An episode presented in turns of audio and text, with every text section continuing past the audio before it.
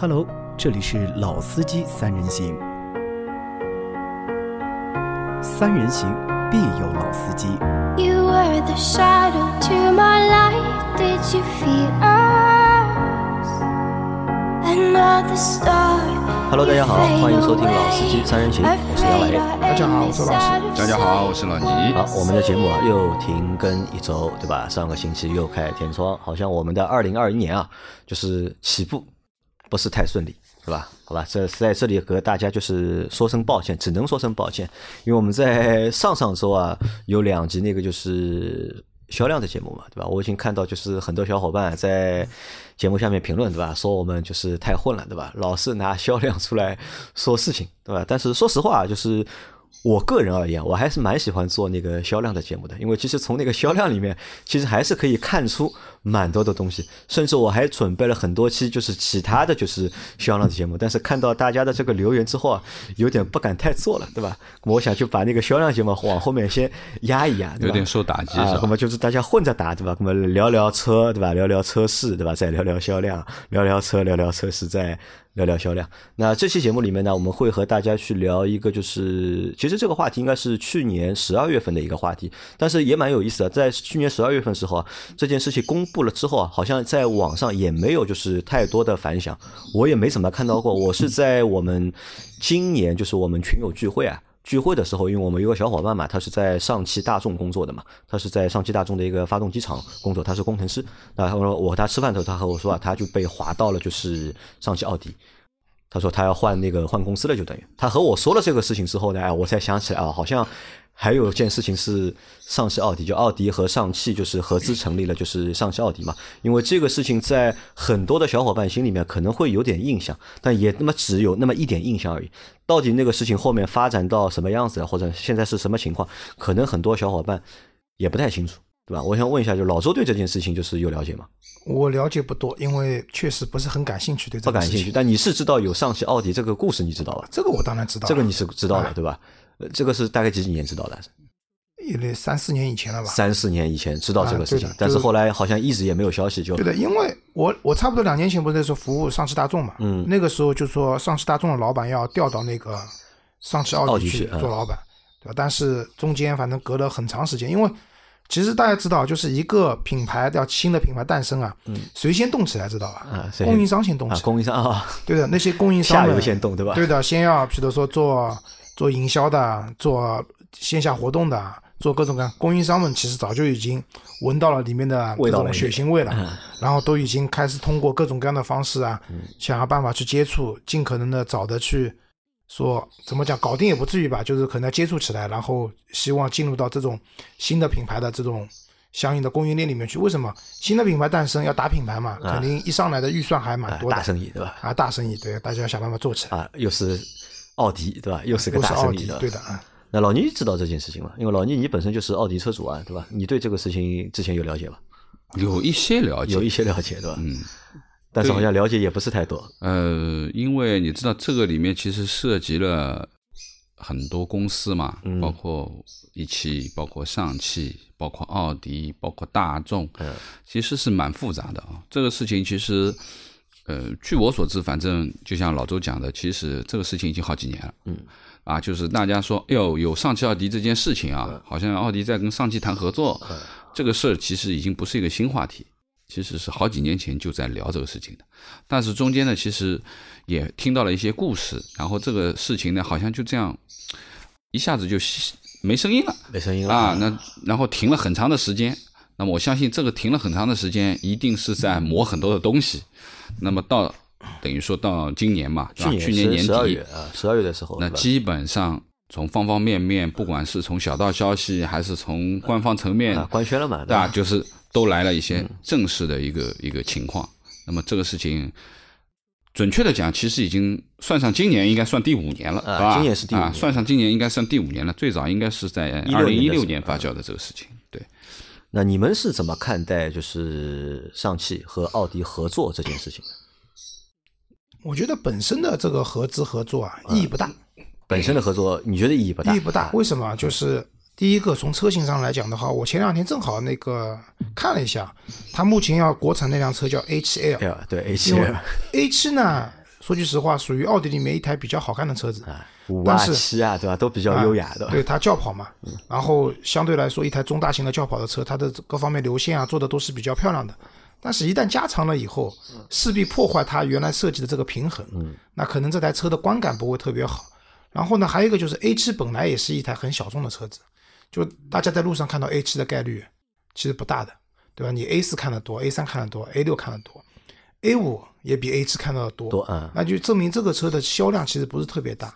那我不认为这个车国产以后会一下子量会跑了很大，对吧？所以从初始的投产的车型加上，嗯，这个投入力度来讲的话，我觉得一时半会儿在市场上不会有太好的反响。太的反响，甚至对整个奥迪在市场上的格局变化也不会特别大。因为老周是说直接说到了这个车型啊，那老周觉得就是上汽和奥迪这个品牌去合作，对吧？成立上汽奥迪这个品牌的话，你觉得有意义吗？对上汽来说对上汽有意义的。其实这件事情就跟吉利收沃尔沃是一个道理，就是上汽现在车子卖的也很多，对吧？你看上汽下面什么品牌？上汽通用，通用对吧？下面有一个高端品牌叫凯迪拉克，但是比较尴尬的是，大家不认为它是一个比较高端的品牌，对，嗯，对吧？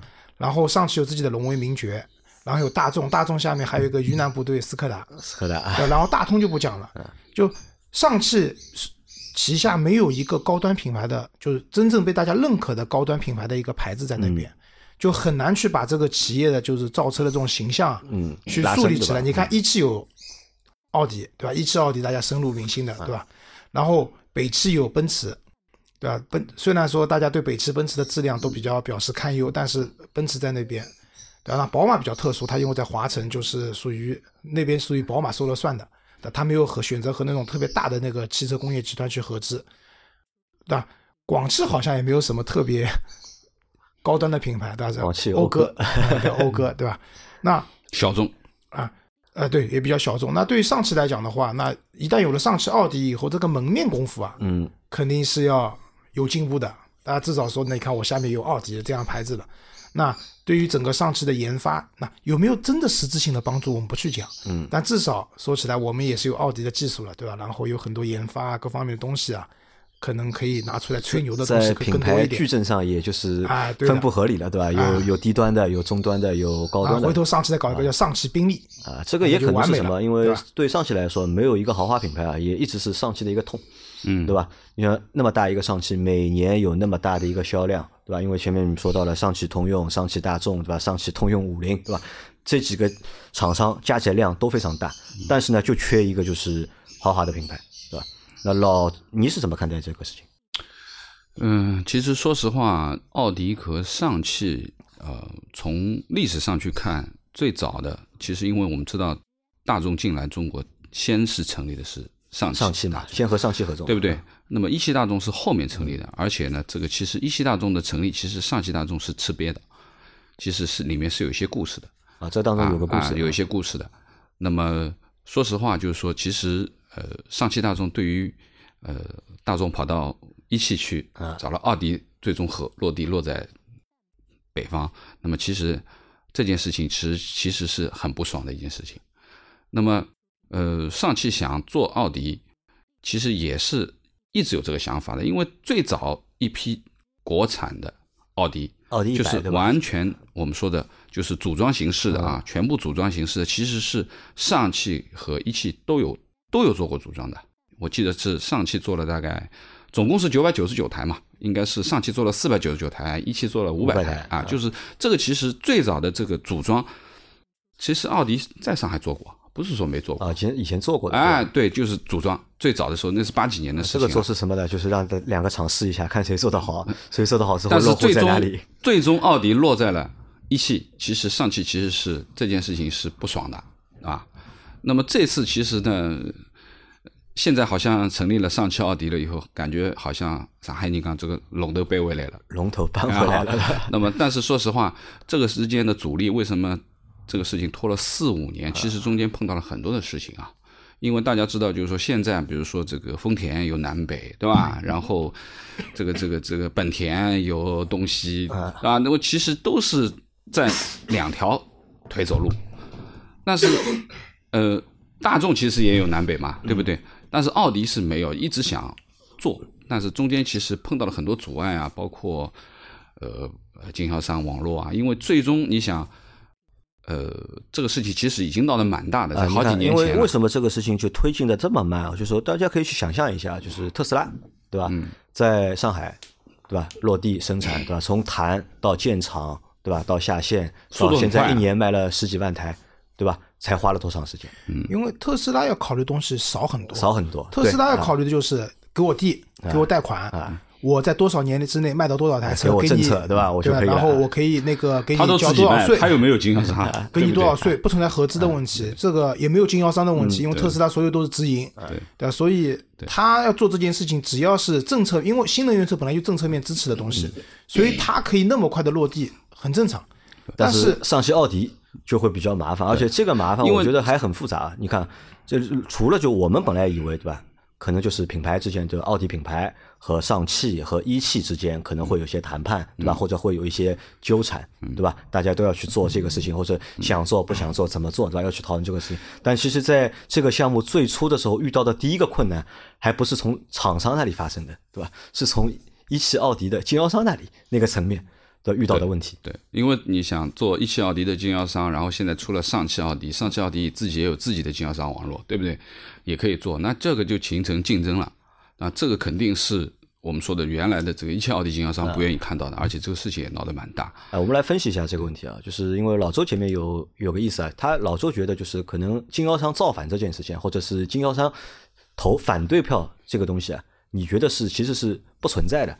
啊，我我来分析一下这件事情啊。首先，商人的做生意的目的是什么？利益最大化赚。钱吧，嗯奥迪为什么要跟上汽合资？嗯，之前我们私私下聊的时候，老聂也讲了，对吧？因为第一，在一汽奥迪里面，奥迪其实在股比里面占的股份最小的，是很低的，对，也就意味着每卖一台车，它能分配到的利益是最少的，嗯，对吧？这是奥迪的问题。这个我来说一下，这个就是关于先听我讲完，一汽奥迪的先听我讲完嘛，先听我讲完。我先我是后面要讲经销商的事情的。嗯，那么好，奥迪要跟上汽奥迪合资了，嗯，对吧？其实更多的是一种权衡，就是一种怎么讲制约、制衡。你看，我其实还有其他的合作伙伴在中国，对，不是你们一家吊死的。如果说我在这边的利益太小的话，未来因为现在可能主力车型你看到都在一汽奥迪，但它未来的话，奥迪一旦跟上汽合资了以后，它可以肯定会有拿到更多的就是许多说未来的这个可能流行趋势已经不是现在这些车了，他把未来可能会卖得好的有趋势的车子，我拿到上汽去国产，那相应的他在上汽的合资比例肯定跟一汽不一样，他可以得到更大更多的一个利益的问题，对吧？更多的一个赚更多的钱嘛，在市场上面。好，那么这个时候一汽肯定是不希望发生这样的事情的。那么一汽更多的能够制衡他们的是什么？是它的经销商网络。对吧，那么多年了搭建出来的一汽奥迪的经销商网络是他们可以，然后经销商好了，其实你别看主机厂对可能对我们这样一些媒体啊或者所以对吗就很牛，其实他们看到经销商的话还是很客气的，因为大部分的传统的主机厂都是靠经销商去买车的，经销商帮他卖车，帮他做售后，甚至经销商也是他的门面，对吧？他一方面在管理经销商，一方面也要有求于经销商，这个关系很微妙的。那么在这个时候，你说经销商集团对吧？我可以代理一汽大一汽奥迪，我也可以代理上汽奥迪，我为什么一定要去投反对，不让你这个项目上线呢？对吧？我觉得中间经销商们那那，这样说的话，其实老周少说了一层啊。其实主机厂的车不是直接到销售下线公司吗到那个就是经销商那先到销售公司啊是先到销售公司的，对吧？其实那家销售公司是谁的？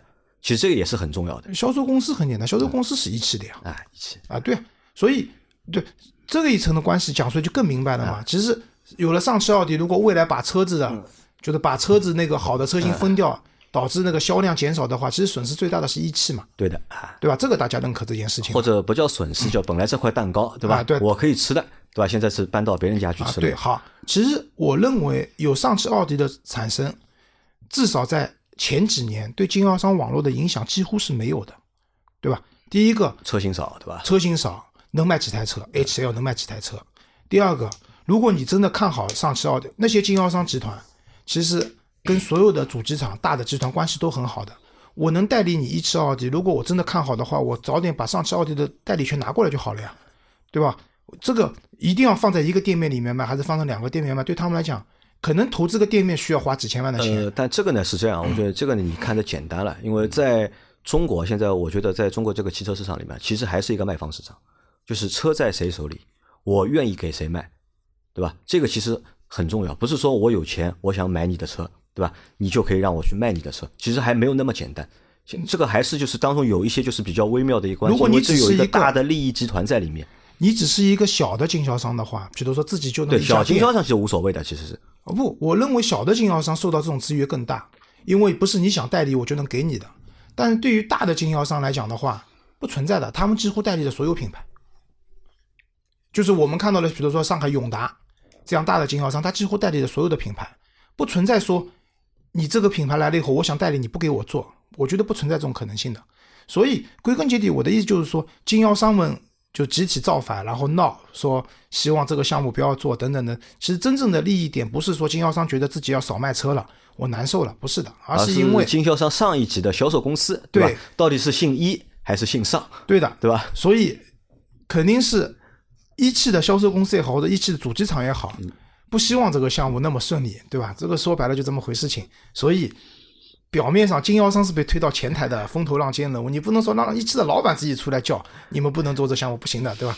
那让经销商们出来叫，这个是一个比较合理的方式。但是你别说是有效果的，至少经销商的这个就是这件事情就是逼宫嘛，导致这个项目我觉得啊至少晚了一年到一年半的时间。晚了一年到一年半，对吧？啊对因为其实老周刚刚从就是一个销售层面，对吧？从这个销售方面去分析这个问题啊。其实老倪对吧，还有套就是老倪的想法的，因为其实，在上汽奥迪和一汽奥迪或者叫上汽大众和一汽大众之间啊，就是当中还是还有一个故事的。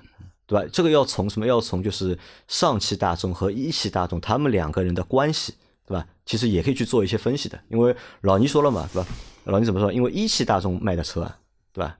这些车型啊，理论上啊，其实是要比上汽大众的这些车型高半级，高半级，对吧？或者更原生，对对吧？因为你看，在上汽大众现在卖的好的车，无非就三台车卖的好一点，对吧？帕萨特，嗯，对吧？去年也不行了，对吧？朗逸，中国的是特供车，对吧？卖的非常好。然后还有一个就是途观 L，嗯但是在一汽大众手里，对吧？就有更多的就是原生的车型，对对？我们看到的腾啊迈腾，对吧？迈腾其实是要比帕萨特更就是血统啊，要更纯正，对吧？包括你看，就是就连那台那个就是途观 L，对吧？就是途观那台车，在就是一汽大众手里是叫探岳嘛，对吧？其实这台车更像一台就是大众的原生车型，嗯，包括就是去年卖的非常不错的速腾也是，对吧？A 级车的话，因为上汽大众其实没有好的 A 级车的，对对吧？上汽大众手上拿得出的 A 级车，对吧？其实他妈都不都不算就是大众，这个就是血统上面是有问题。但是在一汽大众手上，对吧？不管车型还是名字，对吧？都是更原生，嗯，更有就是大众的这个血统。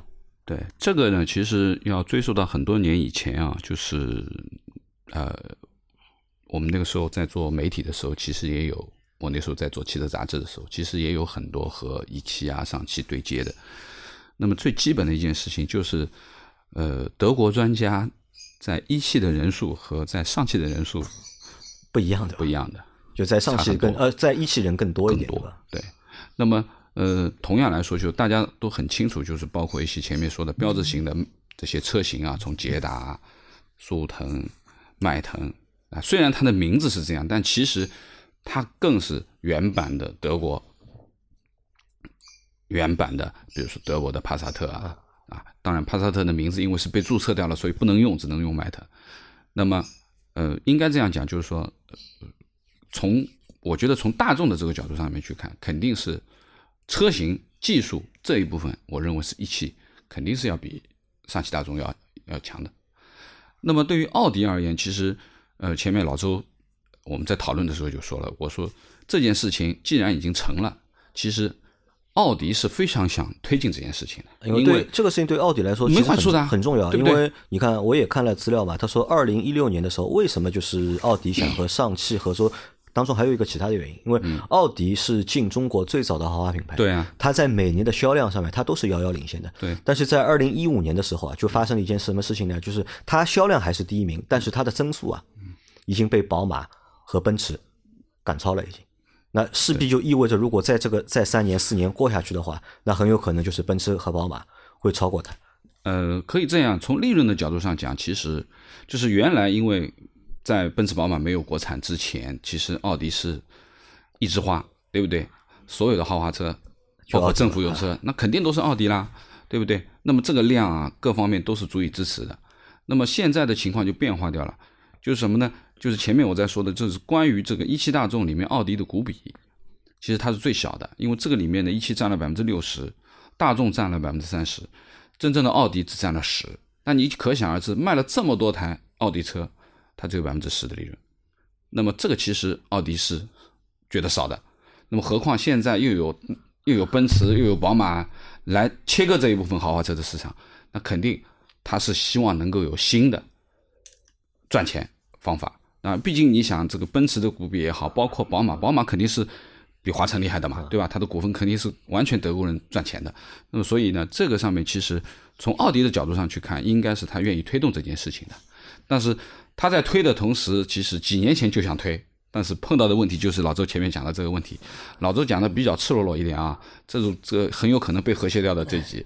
那么我说的是什么？其实经销商其实有意见，这也是很现实的一件事情，对不对？因为的的确确，在奥迪非常好的时候，就是它的那个时候没有竞争的时候，一个奥迪 4S 店就是像真的是捧着金子的在手上。那个时候一年能够卖多少台车啊？你哪怕你投几千万、上亿的金额做一个 4S 店，你有可能很短时间就收回了投资。那个时候奥迪是很硬而且好像奥迪也是第一家，对吧？在就是它的那个车的售价上面，它会下面有一行那个服务费的，对吧？明码标价服务费的，对吧？其他车型其实你看卖奔驰、卖宝马，对吧？都也会收服务费，但它不会明着写出来的。但是在奥迪的四 S 店里面，就那个名牌上面，对吧？上面一行是车的价格，下面有一行服务费，对吧？是八千或者是五千或者是一万，对那么对于这六一台车千六百六千。对于对于就是说，呃，这件事情啊，就是成立了上汽奥迪这件事情，一个奥迪肯定是得利的，这是百分之百，它是最大的一个得利，因为它完全变化了股份的这个比例，它的利润会会多嘛，因为它是造车的嘛，最简单的一件事情。那么对于上汽而言，上汽拿到了一个新的豪华品牌，嗯，足以支持它原来在豪华品牌这一块它的缺失，对不对？那么特别是德系豪华品牌它的缺失，那么这个是它拿到了，对吧？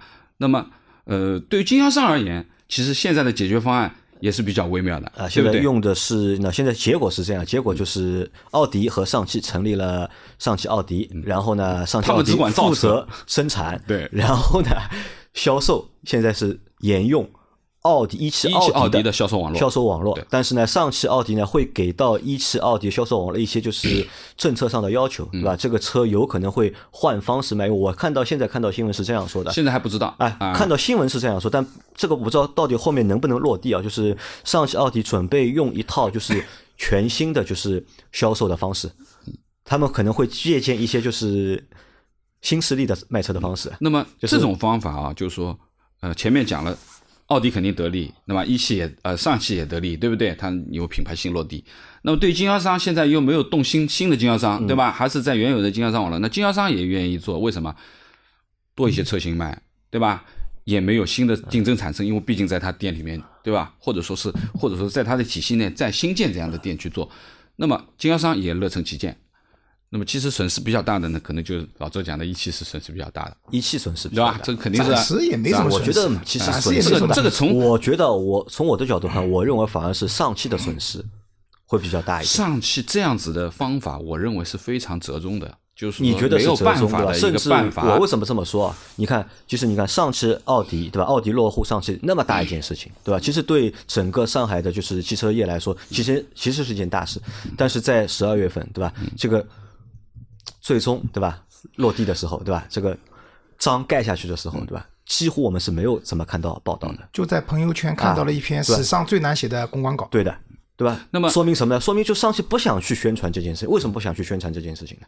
理论上这是大事啊，对吧？应该所有的头版，对吧？或者所有的就是 KOL，对吧？通稿都发一遍啊，，拿不出手。拿不出手，对吧？现在的这个不好意思现在这个车拿不出手，我觉得未来车型丰富了以后，对吧？然后上汽未来是未来跟上的，对吧？但是我是觉得，就是说，记忆这件事情现在已经成了，那其实我们要去看到的，就是说这个事情通过了这个五年的磨磨磨磨，终于磨成了，多不容易啊！其实上汽我相信是花了很多的努力去沟通很多的事情，不不管和经销商的沟通、和一汽的沟通、和奥迪的沟通，这个其实是花了很大本钱在里面的。那么最其实最简单的就是说，既然已经合了，啊对吧？那么你一定要有车型来了，对不对？那我们其实可以去看一看，到底是什么车型最终落地，很尴尬，我对吧告诉你啊，现在你去想一想，一汽奥迪有哪些车型？啊再去想想上汽奥迪现在能做哪些车型，你会发觉上汽奥迪没什么车型。很尴尬，因为在计划当中，对不对就是有四款车会落户，就是上汽奥迪，一款就是一台 C 级的轿车，对吧？就是我们看到的 A 7 L，对吧？这是一台车。然后呢，另外三台呢是三台 SUV，一台紧凑型的，就是纯电动 SUV，一台中型 SUV，一台中大型 SUV，对吧？那么我们来对一下，嗯可能会有哪些车型在上汽奥迪落户？呃，我们这么讲嘛，就是说，你看啊，现在在国内没有国产的车型有一就是 A 一哎，A 一是没有国产的，对吧？那么 A 一为什么不会落地？就是因为 A 一毕竟它是一个小车，嗯，它不足以提升豪华品牌的这个标准。嗯，这个肯定是你说哦，上汽奥迪成立了，然后就造一台 A 一，这个好像有点太讲不过去了，对不对？但是上面呢，你说 A 三已经有了嗯，，A 四早就有了。A 五 没有国产啊，等会儿我来说。A 六已经有了，有了对吧？那么好了，那么剩下来就是 A 五、A 七、A 八或者 Q 七、Q 八，因为 Q 五也在奥迪，对吧？也在一起。那这个里面其实有几个问题，就是说，嗯、首先，大家为什么认为 A 五不会国产，不会在上海？因为说实话，A 五其实是一台很漂亮的车，而且说实话 A 五我觉得是台走量的，是台走量的车。那我可以告诉你，如果 A 五一旦在上汽国产，对 A 四来说毛，病就大了。所以这个一定是会规避掉的。那么 A 七呢是一个比较小众的车，而且 A 七很贵的，对吧？也不便宜。那么它其实它要比 A 六级别更高，对不对？那么又是一台轿跑型的车型。那么轿跑其实说实话，轿跑型的车型都不是走量的车啊，型，在？中国不是太受欢迎。啊，那么其实我们去看上汽大众现在手上的平台，为什么会做 A 七其实因为它已经有了一个 MLB EVO 的辉昂的平台，它接 A 七是很容易的，对不对？其实说实话，辉昂在上汽先做，其实是在给奥迪打底的。做实验，对吧？就是这么回事情，对吧？因为这样的平台，因为你不可能用 MQB 去做这样不现实的事情，对不对？那么你你要说，呃，MQB 本身它前驱的平台，它其实是没有什么特别高级的车的，你说 A 六啊什么都是要 MLB 的平台，所以 A 七国产在上汽，这个是一个必然的，规避掉了 A 五其实是为了不打不想打架，嗯，对吧？那么这个里面其实又有一个取舍是什么呢？就是前面说的 A 七的这个造型，其实是很尴尬的一个造型了，对吧？就是我们说的最完美、最漂亮的流线型的轿跑，现在因为太小众的轿跑，这个流线做不起来了。因为它它可能后面因为它要加 L 嘛，它要加长，然后呢，它可能要尽量减少头部这一部分的损失，所以呢，这个造型啊，这个所以说呢，这个造型上面其实其实也是希望想让它向 A 六靠拢一点，就是更实用一点。其实啊，更实用一点也是有取舍。至于 A 八或者 Q 七或者 Q 八，那是后面一件事情，对吧？现在暂不做定论。那么其实，在选车型上面，其实我认为能够定下来这台车，其实我认为也是蛮尴尬的。也是蛮尴尬我认为是蛮可能啊，我觉得就是不尴尬的是什么？不尴尬的是，因为现在第二台车已经在申报了，已经。就是工信部他们已经就是已经申报了，就第二台电车啊，对的，就紧凑型的那台纯电的，就是电动车。嗯，那这台车已经在申报，会放在就是南京的工厂生产，应该是。那这个可能相对来说可能会有一点量。那么反过来谈一个问题，因为我前面聊的都是就是厂商嘛，对吧？经销商嘛。那对于消费者来说，对于用户来说，你们觉得这是一件好事情吗？呃，对于紧凑型的这台电车而言，其实我们就把它想到 ID 不要不要，我们不要把它单单是放在这台紧凑型的电电车上，就是上汽奥迪造的车，对消费者来说，没有区别，你你觉得没有区别。为什么？没有区别啊？没有区别，嗯，就第一个，还是回到车上来讲的话，H L 这个车子，你即使放在一汽国产，买的人还是少。还是少，对吧？对，就是会买这个车的人也不在乎你国产不国产，对甚至我觉得真的想买这个车的人都不希望你国产，是吧？不要你拉长，对吧？然后你想那个紧凑型电车也好，或者是后面的 SUV 也好，你上汽奥迪不国产，一汽的奥迪也可以国产，对，一样都在一个店里面卖。对就是如果说啊，经销商是分开的，嗯对吧？政策是不一样的。那打个比方讲，那上汽奥迪为了后来者嘛，他可能要做出一些不一样的，它的经销商的服务可能更接近我们现在的。呃，他的要求是这样的，就是他要求经销商重新开店，就是那个车啊，不是放在就是本来的就是一汽奥迪的那个四 S 店里面卖，就要求他们就但是老板是一汽奥迪的这个网络老板呀你那个，六千六百六十六的服务费这件事情逃不掉的，你知道吗？还是要付因为是一个老板一个体系里面的，就是我本来想讲，如果是上汽奥迪自己的经销商，他们为了赢取好感，对吧？服务费不收了，甚至我仿照那个像特斯拉、蔚来这样的新势力的品牌，就是类似于有点像直营的，我进去以后没有这些东啊，西的，只是体验，只是体验，因为上汽奥迪提出的要求就是这个要求，他们想用一套就是新的就是营销的方式嘛，因为为什么呢？你看车型也少嘛，你就一台车，或者短期内能卖的其实就两台车，对吧？他就是让你店里面做体验，然后呢你下订单，对吧？你还是就是去网上去 A P P 上面去下这个订单，对吧？说是这么说，但是最终怎么落地就是不知道，对吧？类似于这样的这种形式，对吧？我觉得对目前来讲，对用户来讲，我觉得这种影响不会特别大，不会太大，对吧？因为我想啊，对很多的就是奥迪的用户来说，可能会有些失望，对吧？因为老周一直对奥迪兴趣不大，对吧？对这个品牌兴趣不是很大。我觉得兴趣不大有原因的，其实就是因为这些车型啊都不吸引老周，对吧？不管是 A 四也好，A 六也好，Q 五也好，老周都不太喜欢这种车因。因为在我的概念里啊面，就是花到这个钱买到这个品牌了，我希望是买台后驱车。买台后驱车，对吧？对我，因为本人我也不太喜欢四驱的，因为第一我不喜欢 SUV，嗯对吧？我喜欢买轿车，我买到现在没有一台是 SUV 的车子。嗯，第二，我花到这个钱了，我希望有一台后驱，我不要前驱，我也不太喜欢四四驱啊，那么在这样的情况下，相对来说、啊 BBA 里面就是奥迪对我的吸引力是比较小的，比较小它要么就前驱，要么就跨因。为还有很多小伙伴呢，其实你看奥迪对吧？奥迪我们觉得奥迪一般或者不怎么亮眼，其实奥迪还是有蛮多好车的，对吧？还是有很多就是吸引眼球的车的，但只是它没有国产而已，对吧？当初在国产的时候有这个消息后，对吧？大家有人甚至会幻想，对吧？呃，会不会生产 S 三，对吧？或者生产 S 四，对吧？我觉得呢，就是就这件事情而言呢，首先就是说，最起码这个上汽奥迪成立了，嗯，对吧？那么我相信呢，它后里面啊，就是说前面我们说了，它比较尴尬的地方就是它现在 A 一选的感觉档次太低，对吧？那么只能退而求其次，对吧？包括协调很多的东西，最终是 A 7 L 来来做第一款这个车。但是其实我们眼光要放远一点，其实要放在后面，啊，到底是 Q 7呢，还是 Q 8呢？啊对不对？或者说是 A 8呢啊，，对吧？我在想，这个如果要去想。Q 八如果国产的话，对吧？那 A 八为什么不能国产？那你想，如果 A 八能国产，是不是意味着奔驰 S、和宝马七系都要能国产？啊？可能性不大。我觉得不一定啊，定我觉得可能未来十年啊，我觉得未来十年很有可能就是会有更多的就是高阶的车型啊，嗯，就是在华生产。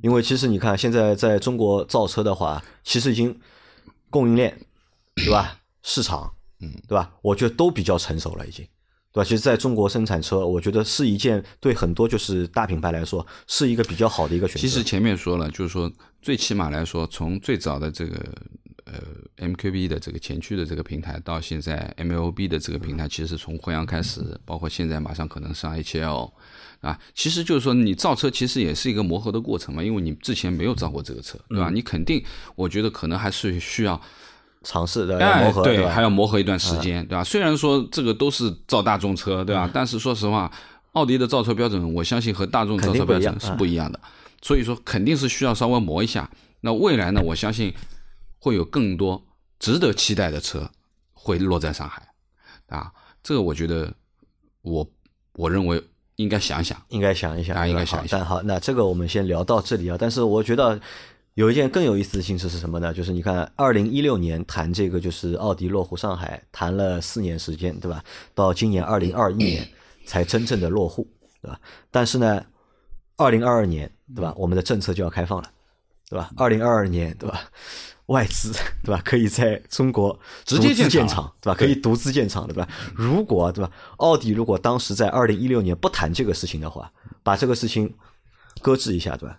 你放到今年来谈这个事情，对吧？可能二零二二年，对吧？就直接在中国，对吧？啊，在上海直接落一个独资的奥迪，对吧？这个也是有可能的。但是这个意味着什么？意味着就是到明年之后啊，到明年之后可能会有更多的品牌啊，可能会来到中国，嗯，对吧？一是你看，呃，合资的这个就是要求解除了，对吧？还有呢，就是合资数量也解除了，对吧？本来是一个品牌只能在中国有两家的，就是合资单位嘛，但是到二零二零二二年之后啊，可以有三家，可以有四家，对吧？整一个格局到二零二二年开始就会发生，就是很多的就是变化，对吧？这个也是我觉得一件非常有意思的事情。因为我们那天在吃饭的时候，在大家在吹牛嘛，瞎说嘛。那我说这个上汽奥迪落户了，对吧？那明年二零二二年了，对吧？那保时捷啊，对吧？宾利啊，对吧？那么有没有可能，对吧？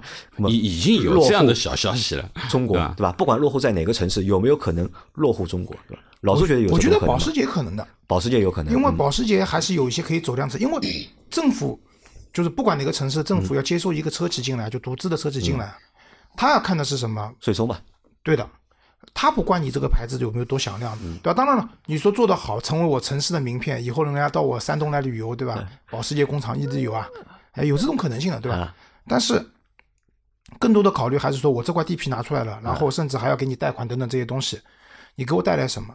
对吧？带来是说我这个城市的就业能提高多少，嗯，还是说我有多少税收，对吧？做到最后还是税收嘛。那我觉得保时捷呢还是可以，一旦国产了以后，嗯，现在卖的比较便宜的像 Macan 啊、七幺八，就是国产以后，我相信就是它的量可以走的会更更大一点。那对于税收是有帮助的。但你说宾利这种厂，对吧？你要来我这个城市独资建个厂，我如我如就从我的角度讲，我这个城市都未必接收你。能卖多少？你能卖几辆车啊？你能给我带来多少税收呢？我给你一块地，对吧？然后这个东西就是特斯拉为什么用特斯拉对赌到二零二三年五十五万台车啊？对吧？你年产五五十五万，就是要销售掉五十五万台车啊，Model Y 加 Model 三，也有可能还有 Model S 到时候，嗯对吧？因为三厂不是在建了嘛，对啊，已？经已经有消息了嘛，就 Model S、Model X 新款对吧，都有可能嗯对因为在上海就是将来啊很有可能新款的 Model S 如果在中国国产的话，入门这版本四十多万嘛，嗯对吧？那我觉得这个它要完成到五十五万的销量，因为说句实话，光 Model 三和 Model Y 要卖五十五万台，啊我很难我觉得我觉得还蛮难的。再加上四十万的 Model S 的话，这个有可能有可能？真的有可能，对吧？？但是你说宾利这种超豪华的品牌，嗯，其实它能它能卖多少台车？一年国产以后卖一万台，卖不到，我觉得不可能 啊对啊，我可能就就卖到一万台，它就不是宾利了。就是一个月一几几几百台吧，我觉得就就几千台的量，对吧？对城市的税收帮助不，虽然它单车销售价高，但是对整个城市的帮助，这种销售量就税收的帮助不会很大。所以我觉得未来啊，就是正好讲到这个，独资的车企进来以后啊，那我觉得谁有可能啊？雷克萨斯，雷克萨斯啊，对，哎雷克萨斯嗯有可能，保时捷这种高端豪华、超高端的豪华品牌，但是它也是有走量的车的。但你说法拉利来造厂，我就不相信，这个不可能这对吧个不？太现实啊。就是能走量的高端的豪华品牌过来独资建厂，它既可以保证自己的一个相应的一个就是股，它因为独资嘛，他说了算，对吧？然后只要我交足够的多的税，嗯，那有地方愿意接收，那就 OK。但是再高端的卖不了几台车的，你来独资建厂其实是没有意义的，意义不大的，对，吧意义不大，而且城市也不太愿意接收，撇一块地给你干嘛呢？对吧？好，那我们今天的这期关于就是上上汽奥迪的节目就先到这里，好吧？然后大家对上汽奥迪有什么想法或者有什么想说的，对吧？欢迎留言留言在我们节目的下方，好吧？我们下期再见。好，好，拜拜。拜拜。